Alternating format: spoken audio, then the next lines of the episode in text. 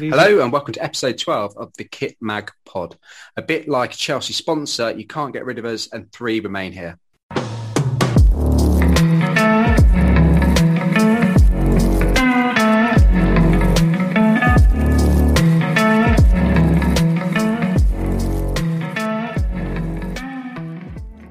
So welcome, joining us this week, we've got Alex who's sat in the guest chair today. Panel guest chair, what do you want to say?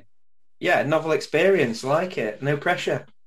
I see you dressed down as well. Do you want to tell us what you're wearing? Yeah, uh, I'm really ashamed. It's so it's a Lyle and Scott jumper. They did a collaboration with Lovers FC, did a few distinctive sort of 80s and 90s football shirts as jumpers.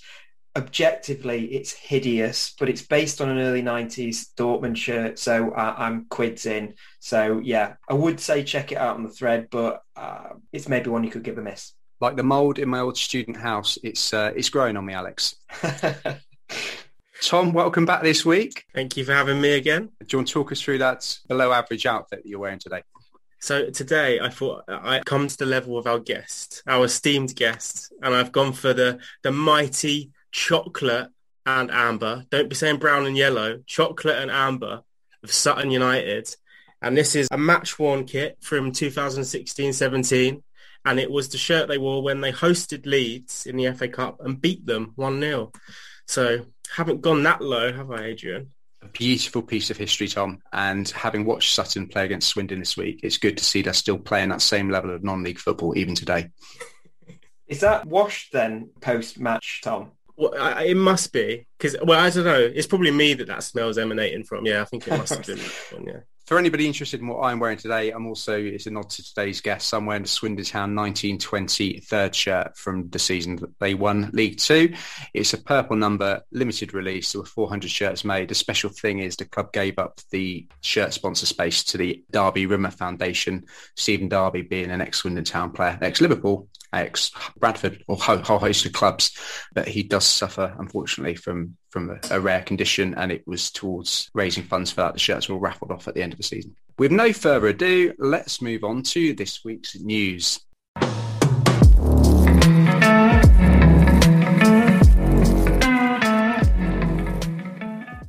This week we have a mashup in Pescara. Real Madrid welcome back an ex-designer friend, which Tom will pronounce, and we have some fantastic news to announce with Volume Three of Kitmag. So, Tom, do you want to tell us about this Pescara mashup shirt? It's uh, it's very nice to see a mashup shirt done well. Is is this a first as well? This is the interesting thing. So this year, oh, this year, this week even, we had Erreà, who are Pescara's kit manufacturer, team up with them, and they released a mashup shirt to celebrate ten years, and this is how they put it, of their technical partnership. So essentially, the shirt was a mashup, an amalgamation of different elements of the last 10 Pescara home shirts, which fortunately were all blue and white stripes. Otherwise, that could have been really ugly. But yeah, have we have we seen a shirt like this before, where a, a club has celebrated a partnership with a manufacturer? I can't think of one. Puma and Man City did a mashed up shirt, didn't they, last year? It was never worn in a game, but it was horrendous, and they made it, and I think it sold out. And that I, I don't know what that's recognising. It was a mashup, and there were also some of those score draw England shirts during the Euros, weren't there? That were all the Umbro shirts mashed up again. Yeah, car crash. That's generous as a football shirt to say that. I think that one. Arsenal and Adidas have been celebrating that bruised banana for about the last 10 years, haven't they? Yeah, true, true. They've been milking that banana, definitely. But um, yeah, this one was worn in a game, this Pescara shirt, which is probably the most noteworthy thing about it for a mashup shirt. And they played Cesena earlier in the week and beat them 1-0 as well. So it was a match-winning shirt, one-off. But for those that haven't seen it, it is it is really nice. Like I say, blue and white stripes, 10 years worth of blue and white stripes throughout the shirt. But it's all kind of finished off with kind of a, a nice gold trim, gold badge and gold Erreà symbol. So yeah, it is, it is a nice shirt. Dolphins came up trumps against the Seahorses. The Seaside Derby. I, I couldn't think of anything better. nice shirt though, yeah? Yeah, I'm a big fan. I don't know. Do you like it, Alex? Since I'm not presenting anymore, I think my only job on this pod is to be contrary. I, I don't see the fuss. I saw a lot of positive comments. I mean, it's okay. It's the same blue and white striped shirt with slightly different width and tone stripes. Uh, I feel like I'm I'm missing something here. Uh, yeah, I, I, I just it, it's okay. I like the gold details. I thought when it was actually on pitch that the white sponsors, white outline sponsor, really didn't do any favours. But yeah, not not really floating my boat. It's important to fill the listeners in that Alex actually hates all sea life, which is why he's not a fan of this. Living show. in land. yeah, but He- um, he, won't one of the- even buy shirts made out of recycled uh, bottles fished out of the ocean. Yeah, I, No, I he- live a he hundred yards away from the Bridgewater Canal, so I'm constant fear of my house being underwater. So it's um, my natural enemy. I mean, one of the interesting things I found about this in, in the, the press release was that they, there was a big spiel that was tweeted from the Kit Mag account about this shirt having innovative material. It was antiviral and antibacterial fabric, which is another new thing. I've never heard of that on a shirt before, but maybe this is just the post-COVID world we're living in. You're right. I think you did well to point out on Tuesday night on the Kit Mag account, and I saw it on some of the other big accounts the following morning as well. So it was useful to to see that. Well, so two out of three of us are giving that the thumbs up. Alex is basically getting himself back in the host chair next week with diverse opinions about beautiful shirts like that. In some exciting news closer to home, what's going on with Kit Mag, Alex? So yeah, so we've been working on the third issue. For those of you who were watching the account over the weekend will have seen Job's front cover. So Job's the designer. Just a shout out to him for the excellent work he does on the the mag. So it's an IX inspired cover which ties in with Rob's piece on uh, Van Basten's careering kit. Fantastic piece if you think of the material you've got there. The whole like late 80s Ajax, early 90s Milan, and of course, not to mention the 88 Netherlands top as well. So 12 new articles. Somebody, you might have seen the CFS articles, so that we've done an interview with Matt and Doug, covered a lot of kind of controversial ground. So there's um, some 300 pound classics they're describing as overrated. Some of our least favourite shirts have been described as future classics.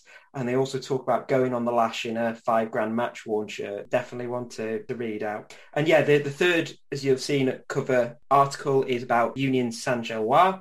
So Belgian team, actually the third most successful with 11 titles, but they haven't been in the top flight since 1948. Actually owned by Tony Bloom, who owns Brighton as well. So they've been in the top flight this season. This is covering their history of kits from the 30s and so uh, onward. Plenty to read, and we'll be get, releasing more details about the new issue over the next sort of two or three weeks or so. I'm very excited to read that. And actually, the Kit Mag Twitter account did a beautifully edited and directed video about USG. Anybody who wants to do a little bit of research ahead of that kit article, just find that on our Twitter feed. Tom, anything in there you're excited about flicking the pages to? I'm really interested and excited to see the, the Van Basten piece. I have to admit, he's a, a man close to my heart. Unfortunately, I missed pretty much the entirety of his career, but he's got possibly the best career in kits in my eyes. And yeah, he's like this mystical kind of legendary striker to me. And my dad was a huge fan. So yeah, I'm really looking forward to reading that one. That should be great. And actually, he missed the last part of his career as well. So you do have something in common with him. Alex, are you going to give us any scoops? Maybe give us one more of those articles that we, we can't see from the cover?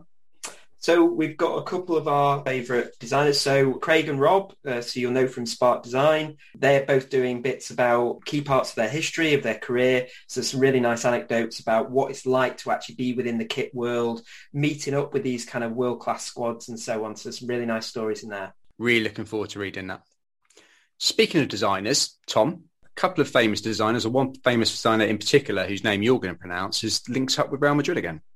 So yeah, we're seeing a Yohji Yamamoto sandwich because he has de- designed a Real Madrid shirt before, a black shirt, and he's returned in between Pharrell Williams' human race effort to design another black shirt for Real Madrid, which I think they're going to be wearing or have worn by the time this goes out in El Clasico. So yeah, it's to celebrate 20 years of Adidas Y3, which is his brand, and it's also the 120th anniversary of the club. It kind of follows his on-brand efforts from before, black with white details. But the interesting thing on this one is that the Adidas logo is gone. So we see we see the three stripes, but no Adidas logo, and instead we have Yohji's Y3 on the right breast instead. No, that was a really interesting piece about the badge. And actually, last time round, second time we linked up, the last time around they went with the Adidas logo. Why do people think that might be? And what do you think of seeing that on the on the kit? I mean, should we be that attached to it? It's obviously it's fourth shirt. You expect a bit more creativity. Not particularly attached to to that. I think in terms of the shirt itself, it's quite subtle, isn't it? I think it's probably been a bit of a disappointment for people when they hear about a Yamamoto collaboration with Real because they're really dramatic. You know, the first Dragon shirt what 2014, 15. And then I actually really liked the human race version. I thought it was that sort of smoky dragon effect was pretty good. Instead, it's this subtle. It's sort of like a Zen garden brush patterns effect. So decent shirt. I think probably the promo pics didn't weren't great. They didn't seem to pick out the pattern very well. Decent effort, and probably people's enthusiasm for it is tempered by the fact that it's coming against you know on the back of a really kind of dramatic collaboration last time. I mean, I think you're spot on with those promo images. They could have they could have got some closer shots of the actual shirt, couldn't they? They're, they're quite like far away.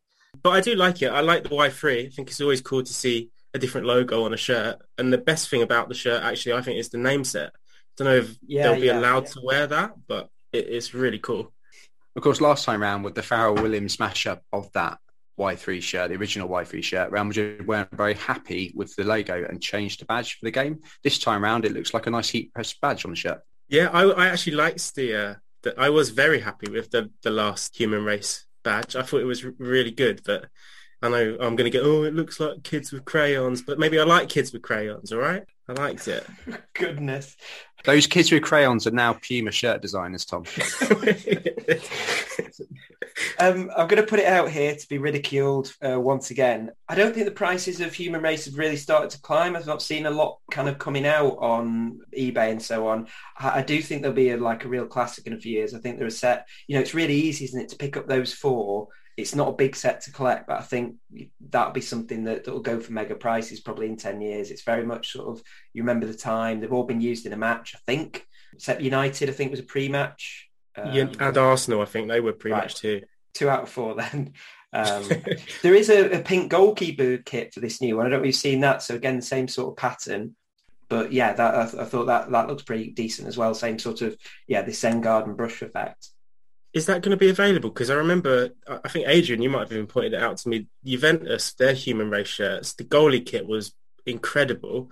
It was never available, and yeah, I, I like this this this one again. I think it's it's nice, but I just hope it is going to be sold. All of our listeners will know the answer to that life great question by the time the pod comes out. My assumption is that it will be for sale. It's in most of the promo shots, so I think there'd be a miss not to include it.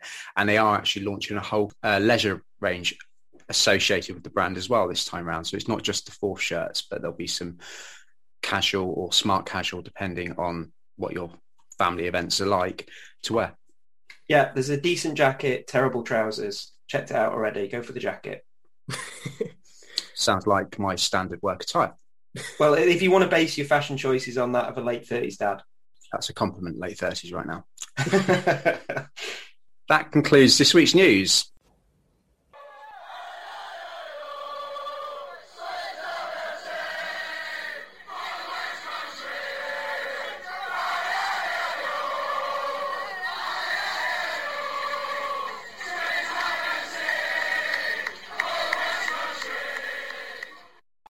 So this week we are delighted to welcome one half of the TikTok account Life of a Kitsman, and that's Steve Hooper, a man close to my heart because he's the Swindon Town Kitsman, or one half of the Swindon Town Kitsman. Welcome to the pod, Steve. Thank you. Nice to be on.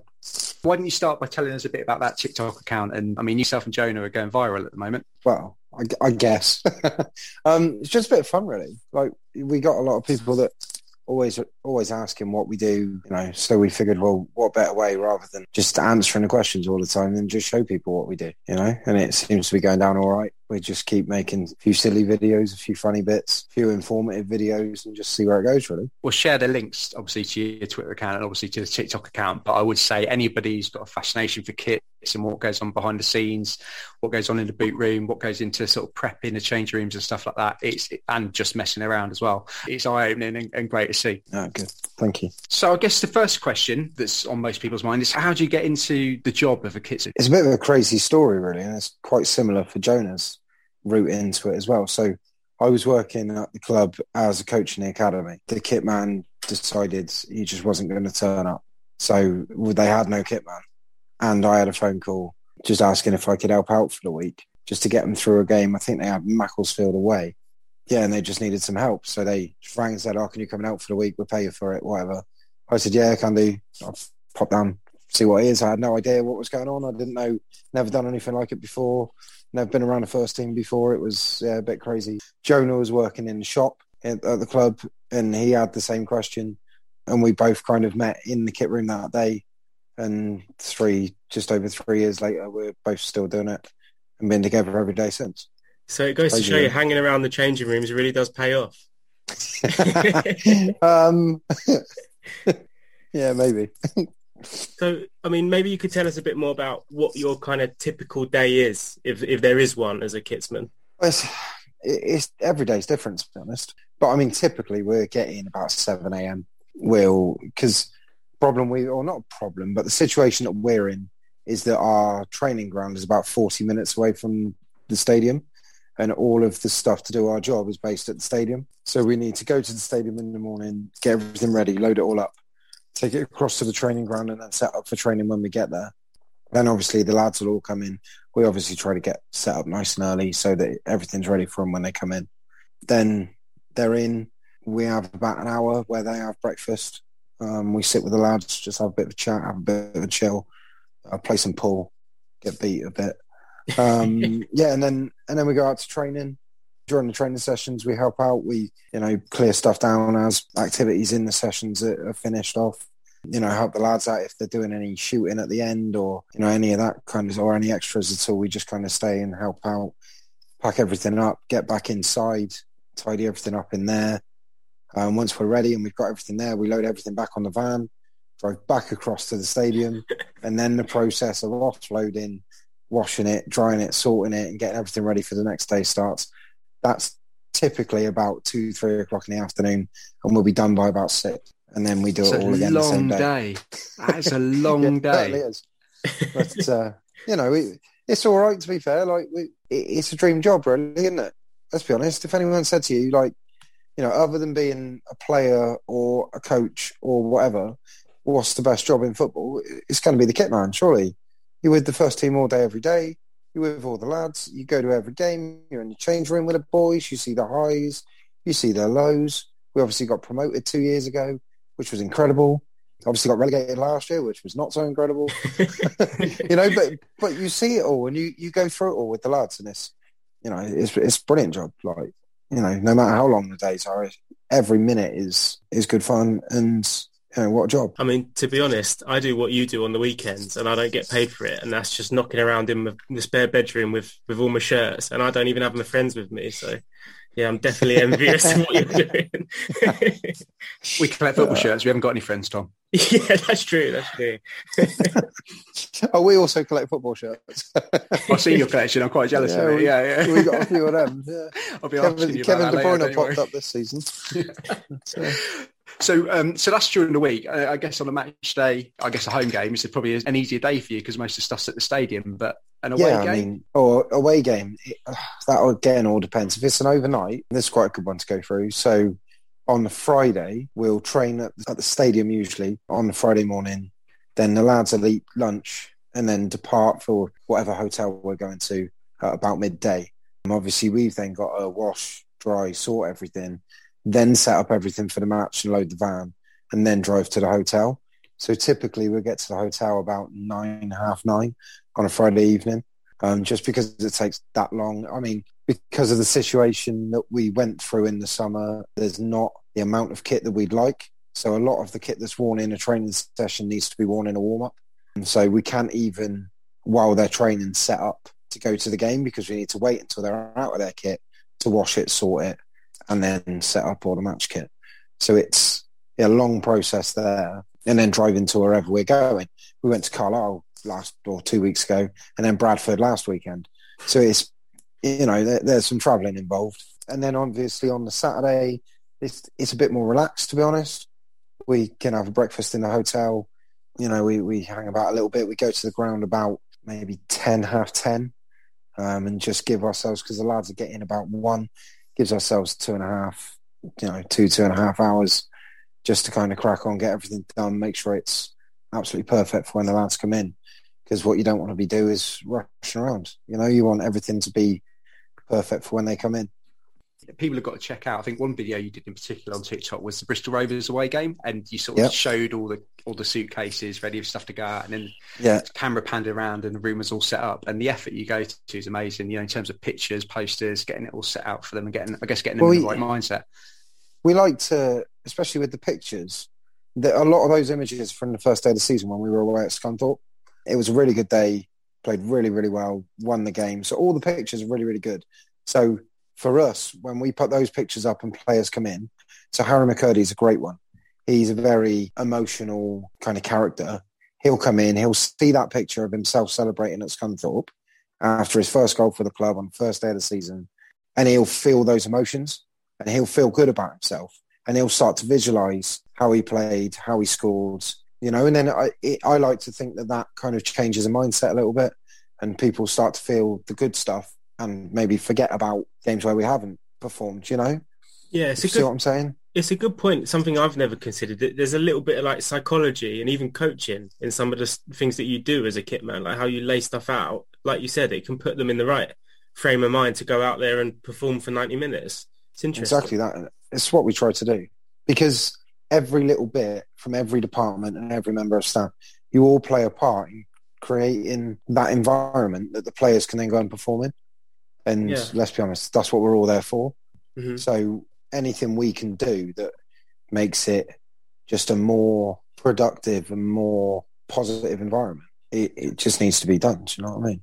a lot of us got a taste for that and insight to that with the All or Nothing documentaries that had bit, you know, quite high profile. And we yeah, saw of course. Sort of the sort of character the Man City kitsman was and, and how he sort of influenced things in the dressing room and the mood.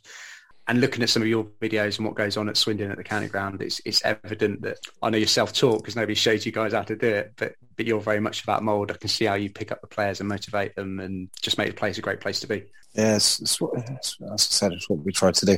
I mean, my coaching background allows me to. I mean, I've been coaching for 15 years, and I worked at another club before I was at Swindon as a coach, and especially youth coaching as well. You you do a lot when you're going through your badges and your youth award and stuff like that. You do a lot around the environment and around the social aspects, and you know, and, and the psychological side of it. And I think I, a lot of that is used within this role, and I don't see why just because it's a kitman role you shouldn't use what you you know the knowledge that you've got to try and you know help the guys to perform because you know, as I said that's what we're all there for.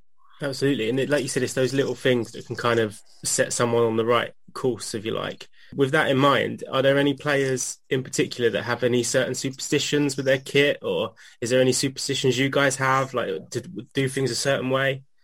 I mean, everything's a certain way, down to we we'll obviously wrap all the kit in a towel for when we're transporting it from one place to another.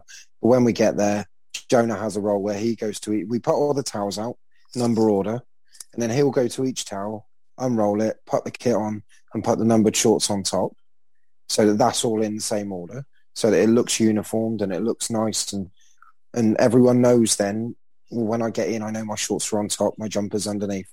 I know where I am. Shin pads always go to the right of that pile. Sliders and boots always go underneath again folded in a, in a certain way so that the sliders are to the right of it, just so that everybody has a similar, you know, and also because whether then we have a routine, it makes our setup much easier because we know, oh, right, we'll do the boots, then we'll do the sliders, we know where they're all going to sit. So if I do half of it and Jonah does half of it, it all looks the same. There's no, oh, you can see what I've done and you can see what Jonah's done. It's mm. just, do you know what I mean? We, we have the way. So literally everything in the change room is set in a certain way. The problem comes when you go to a ground that you've not been before, you've not seen the changing room.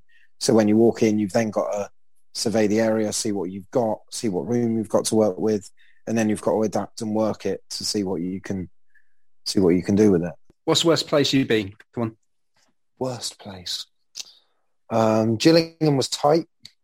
Brentford before they moved to their new ground was very tight. That was Sandwich very between small. two pubs, wasn't it? Their changing room. yeah, it's a bit it was a bit mad. Um, obviously, during COVID, that was interesting when there was no fans and we weren't allowed in changing rooms and things.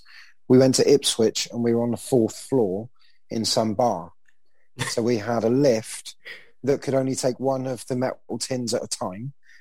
So we had to load everything in, take one tin up to the fourth floor, offload it, come back down, get another one. Go. It took forever. Uh, yeah, so that was like a proper struggle. And then the lads all got changed and they had to go down four flights of stairs to get to the pitch. Yeah, whether that was uh, tactical, uh, I, I, don't know. But you know, some clubs just allowed us to use whatever, and other clubs were quite picky on what we had and what we didn't have. And you know, you'd have things like I think Fleetwood. I had the changing room, but I was only allowed ten people in the changing room, which is an in- interesting number because then obviously you can't even get your 11 in there. Um, and then I had a corridor and then I had a concourse in the stand for all the staff. Who pulled the short straw and had to wait outside? Was it the keeper? Or? Uh, so what I did was I just went number order that day. So instead of doing an 11 and doing a, we just went number order so that no one could, we were just like, well, we don't know what the team is. It's just the 11. You know, it's just, just the 18 in number order. It was That's, the fairest way to do it. And that's still sort of your fault because I heard that you used to choose the numbers as well. well, we did um, up until this season, actually. Um, yeah, we were in charge of sorting out the squad numbers and everything else. But this season, the new manager's taken over that role, which is fine. Right, it's what he wants to do. It takes a load off of me, to be honest. Makes sense. Makes sense. So, in terms of what goes on in the background, have there been any sort of epic fails over the couple of years where you've had near disasters that you've managed to avert? We had one which we don't, we still don't to this day know whose fault it was. but we had a player. It, there was a player went on the pitch with the wrong name on his back. It was spelt incorrectly, right? now, if I'm the player and I walk in the change room and I see my shirt hanging up and my name's spelt wrong, I go, wait a minute, my name's spelt wrong. No, who was this? Come on, I don't remember. Who was it? Uh, just a lad we had from Birmingham called Cameron McGill or McGlip or McGill. oh, the Australian lad. What, the, the, what, the, uh, the, Australian the, the E gamer, the YouTube yeah, gamer. The, yeah, yeah, brilliant lad. Unbelievable. Really nice kid. Um, yeah, no, I liked him a lot. But yeah, he had, his name's McGilp and he had McGlip written on his back. So he must I be dyslexic, print, mustn't he? I didn't print the shirt myself, so I don't know who did it. but um, yeah, it, I think it was a combination, you know, other staff within the club potentially that helped out with some printing. And, yeah, wasn't wasn't there a story about turning up to uh, an away game at Port Vale as well? Yeah, so we got to Port Vale and we didn't have Eoin Doyle's shirt with us, which is brilliant. What a shirt to forget! He's on twenty odd goals for the season and we haven't bought a shirt. So we've run rushed around to the shop with one out of the blood bag because we have a bag that we take with us every game. So if someone gets blood nose and gets blood on their shirt, then they can just quickly swap. That's always in the dugout. They can just qu- quickly swap into another one. So we had to grab one from that bag and go and get it printed up. And luckily, the people in the shop were like, "Yeah, yeah, of course, yeah, don't worry about it." Because imagine if they had said no. I mean, that's interesting. You say about the bag. How, how, on average, how many shirts would a player go through in a season? Okay, so they have two, two home, two away, two third if you have a right. third kit, and if they give one away, they they're allowed to give away two. Okay. And after that, they then have to purchase from the club shop to replenish the stock, which has been another problem this year because we haven't got any shirts in the club shop because they sold out. So, oh wow! So yeah, so we've been a bit short on stock, which is but it's fine. so no we've, we've got there. Every now and then, I put a little message in the group chat. Please don't give away your shirts today, lads. We're short. but so, yeah. So the Puma kits, we've Puma kits at Swindon for a few years now. What's your view on the overall quality of those kits and, and this season kits? Uh, it's it's fine. Like we've got a couple of bespoke designs this year as well, which are quite nice. No, it's it's all right. Like I mean, the sizes the sizes are a bit tight for what you'd think they would be, but then that's you know if you go to I don't know someone else they'd be bigger, and you go you know, so it, it is what it is really. Like, I'm glad that's not just me right. that finds them tight. I'm glad the players find them tight as well. I'll t- I could yeah, I mean, myself on that. But w- what we do is we just get the lads in to try them on before we figure out who's having what. Do you know what I mean? See what they're comfortable in and then go from there. Rather than just numbering it all up and then going, there you go. We think you're a medium. They come in, they try it on and they see where they're at. So I would say people check out the home kit because it is nice. It's got a nice pinstripe down it, and it's got the yeah. old club club badge within that pinstripe yeah, as well, repeating crest. down. It's, it's, really nice. It's really nice, really nice. Um, just going back to one kit thing, like weird superstition. We have a player who likes me to cut about a quarter of an inch off the bottom of his shirt. So every time he puts his new shirt on, I have to get the medical scissors because they're sharp enough for material and go around the shirt, cutting quarter of an inch off Is the that bottom, all the way round as well? All the way around. And I, I see it as a challenge, and I tried to get it all done in one go. And I should have kept, I should have kept them all, made a piece of art out of it. To be honest, Yeah, you could been have. so many. Or another I could shirt have if he done- swaps free. Can you imagine? but yeah, just this little bit off the bottom of the head at the bottom. He likes me to cut it off. I don't know. He, I don't think he knows, but it's something he's always done since since whenever, since we started the job. So, yeah. Who's that? Uh, Dion Conroy, actually. Oh, right. Yeah, He's an old, yeah. old Chelsea boy, isn't he? Old Dion. he is an old Chelsea boy. Yeah, Yeah. don't There we? There's a link, there's a Swindon and a Chelsea link for the two of us there, Adrian. and are are you a Swindon fan, Steve, yourself? I am. Yeah, yeah. I've been going for years. Probably did 400 plus games as a fan before. Oh, wow. Yeah, before working at the club and everything else. So. Yeah, I've been ever. I think I think I've done 82 grounds now, just watching Swindon. So yeah, been about a bit. yeah, seen a seen a few parts of this country, and seen us losing some as well. Swindon had one of those stats the other year, didn't they? Where they, they were the only team that had played every single team in the English League pyramid. I didn't know that. So Yeah, a couple of years. Yeah, that's interesting. there you go. Yeah, useless information along the That's good though. along the mackerel I, bit. I'm going to have to Google it and find out. So it's interesting. That. Right, so we talked about the Swindon kit, opposition kits. What's impressed you and what hasn't impressed you? Um, I like Exeter's away kit this year. The dark one with the pink from the bottom that like fades into the dark grey top. I quite like that. Um, and what I do find strange, and it nearly caught me out this year, is Bradford swapping their away and home shirts around. What you what you doing? Why are you wearing white at home and orange and maroon away? I don't understand. So did that nearly catch you out in terms of what kit you brought along with you? Yeah. So we we were going to play in yellow and green anyway because you know that's the We way kit. We've been Yeah, yeah we've been quite good in it, so we, we were going to do that anyway. But in terms of goalkeeper kits, we went with the what do we wear? We wear the navy. Either either way, whichever way it was. Yeah, we wore the navy because we didn't want to wear the pink because it would have been close to their home kit. If you see what I'm saying, because of the orange and the but the pink is the away kit. So we took the home goalkeeper kit and then obviously they were in white. And I was like, well, we could have just worn, no. but also we could have just worn red because they were in white. So yeah, it was, yeah, there's been a, there's been a couple this year, but that one I was like, surely. So I had a look, I obviously Googled all their kits from previous years and they're always orange and maroon. And then this year they're white. And I have no idea why. And there's, I looked back through and I couldn't even see a historical kit where they were white. So, because I thought maybe, yeah, maybe it was like a first kit thing and they were like doing a callback to that or something, but I couldn't see anything, any reason. So I don't know. But yeah, that confused me a bit. I thought they'd be in orange and maroon. I bet that catch that could catch a few teams out of that, couldn't it? Really? You think you're packing well, it yeah, up, you- play Bradford away? You'd and, think so. yeah, yeah. It's my fault, really. I should have checked, shouldn't I? I should have got the old handbook out and gone, oh, look. But it's Bradford City, so what are you expecting? If you play Swindon, you expect to play in, you expect them to play in red, don't you? Like, ah, we won the game anyway. So I have to ask you quickly while we've got you as well.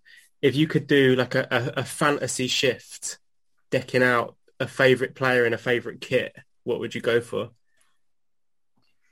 oh, that's, that's tough. That. Oh, So, you know, there's one that I could say, but I get a lot of banter from the boys about it already. Just because prior to working at the club, I ran the players' football school for him, just like completely unrelated to Swindon, but he was the next Swindon player. And yeah, I'd like to put him in like the 93 94 kit from when we were in the Prem. But It's yeah, out there. So who is that? The players where you can't get any more stick for it if they've already given you stick for it. it's the Yeah, it's? Charlie, it's Charlie Austin. Ah, Okay, yeah, yeah, yeah. Putting him in a 93 94 could be, you know, yeah, could be a good look. That wavy lo- locky kit. That's a nice kit. That. Yeah, it's nice, isn't it? I like that. I like that's a it a good answer. I think that's a solid. I don't know why you get stick for that, Charlie Austin. Great. Oh, Top man. you know what football's like. you've just given away your all right. crush there. That's what you've done, Steve. no, it's all right. I was going to ask you what your favourite Swindon shirt ever was, but you've probably given us the answer already, I guess. I mean, to be honest, no. The the 2009 2010 playoff kits, all three of them, the red, the white, and the blue. The blue, the blue third kit's my favourite of all. Yeah, That that one we wore at Charlton. Yeah, yeah, I love that kit. penalty shootout. Yeah, Stephen Darby, Danny Ward scored. It was a good night. That it was a good night. I think again, I think like a kit's made by what happens in it. So last season's away kit was a nice kit, but because we lost every week and we ended up relegated, it's never going to be seen as a as a good kit. Whereas the one from the season that we won the league on points per game a couple of years back, I didn't really rate that kit, and because we bought, we got promoted in it and we were champions, that'll always be seen as an iconic kit. I, So- I completely agree with you. I think it's all see what I'm about the memories. All about the memories for a kit. I think whatever memories there are of that kit is what makes it good, more than the design. Exactly that. And I look at that blue kit and I think Leeds away, 3 0. I think Fulham away in the FA Cup. I think Charlton in the playoffs. You know, these are iconic, like maybe not Fulham so much because we lost, but beating Leeds 3 0 away. And we were so good that day. And you're thinking we're going up it. You know, and then winning in the semi final on, on penalties away when it looked like everything was done because Greer was sent off and you know, David Lucas had hurt his arm early doors and Phil Smith was on and we're down to 10 men and you're thinking, well, hang on a minute, we're in trouble there. We were losing and then Wardy scores and then you go on and win the shootout. I think that makes the kit. I agree. Couldn't agree. agree more. Well, let's leave it on that high because that's definitely a high to leave it on. Steve, been an absolute pleasure having you today. Absolute pleasure chatting to you, and we wish you and Jonah luck for the rest of the season and the rest of the team. Brilliant. Thank you. Cheers for your time. It's been great fun. Cheers, Steve. Good luck for the rest of the season. Stephen Darby. One clean strike of the ball away from Wembley for Swindon. On loan from Liverpool. He scores! Swindon will go to Wembley. So, what a great interview. What do you, what do you guys think? Well, I really enjoyed meeting him. I thought he was great, and I'm going to be tapping him up for the next vacancy that comes along. I think. Yeah, I'm just going to stand around at Old Trafford for the next two months and see if I can get myself a get myself a job. There's a manager's job going soon. I've heard. I don't want it. I don't want it. What I would say is Stephen Jonah, as well as being the Swindon Town Kitmen, are great guys and have an awesome shirt collection between them as well. So if you follow them on TikTok, you see some of their shirts and they've got a great array of match worn and, and old shirts. Um, they even got Kevin De Bruyne a match worn shirt from the Swindon FA Cup game earlier this season. Unfortunately, Man City were wearing a Puma uh, template that day. We've done it. We just need a Tom joke and we're through for the episode. So we move swiftly on to room 101.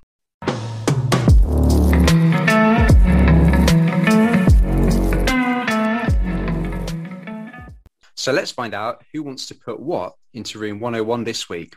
Uh, hello, Kit Mag. It's Colin Black here, or Great Left Foot 84 on Twitter, at Great Left Foot on Instagram.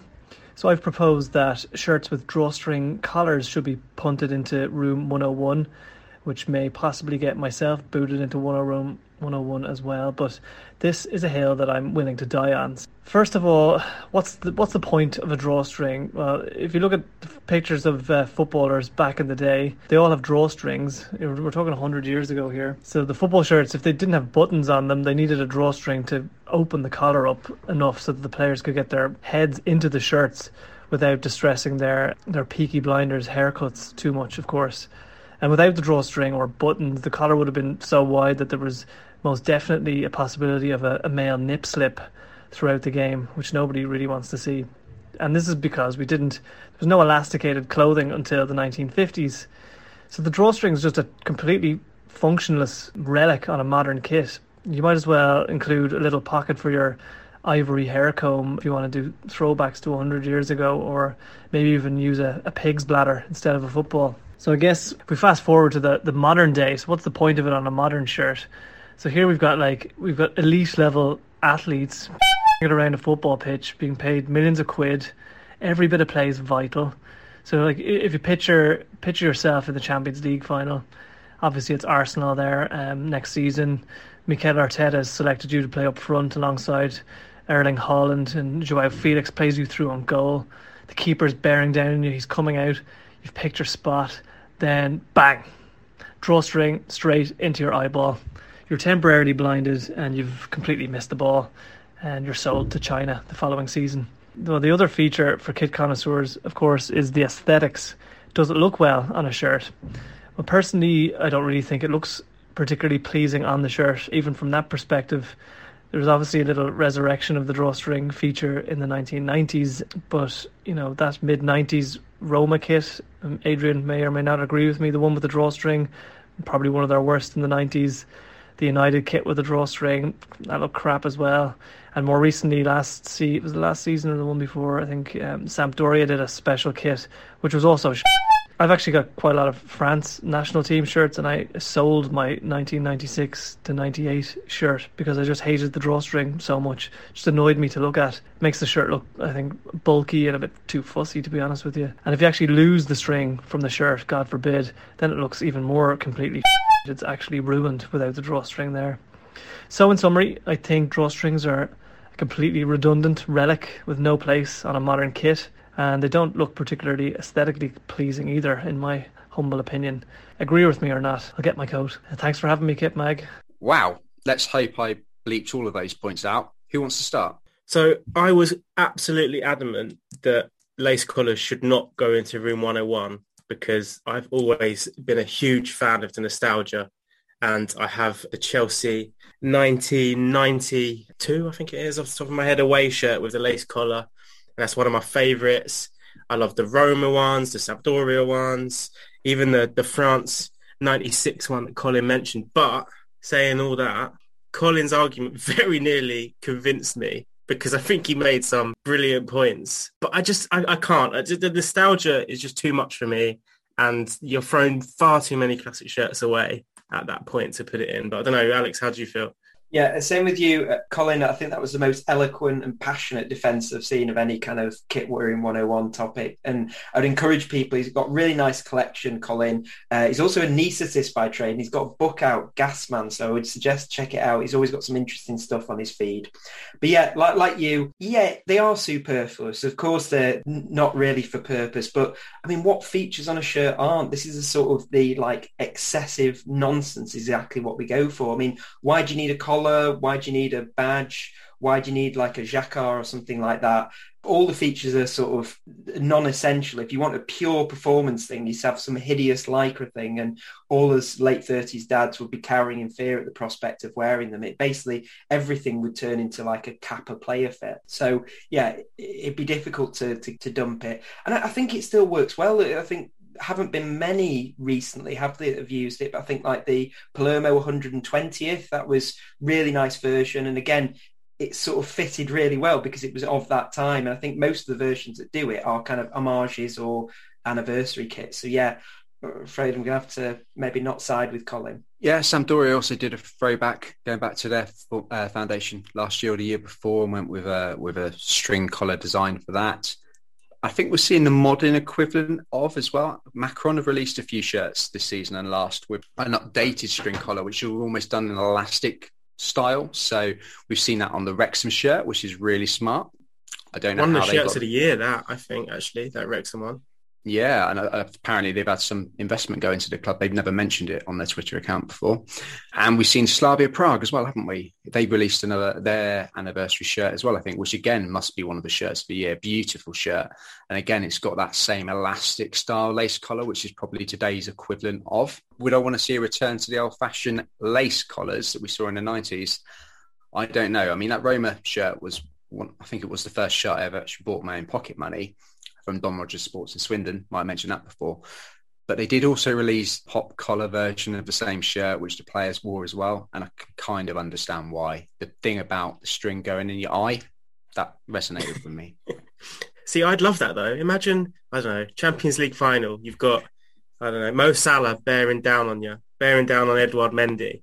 He lines up to place it in the bottom corner and whack, lace collar right in the eye. I'd, be, I'd, I'd, find that absolutely brilliant. I have to say. You might find it brilliant, but there'd be no Chelsea fans there to watch it. but we'd be having a whale of a time at home in Surrey. also, those Charly shirts, the Mexican ones this year, they all had lace collars. There's another new release. I think maybe one thing we perhaps could agree on. I think is it fine to say lace collars, like original lace collars from the 90s and beforehand, they're great and it's nice when you see a retro kind of throwback, like 120th, 100th year anniversary shirt with the collar. But could we agree to maybe put modern releases with lace collars in there? Because that's just going a step too far to being ridiculous. It's very nuanced, very diplomatic of you, Tom. So would you be binning those Mexican lace collars because they were done with sp- stylistic intent to uh, replicate the back of a wrestler's mask, I believe. Yep.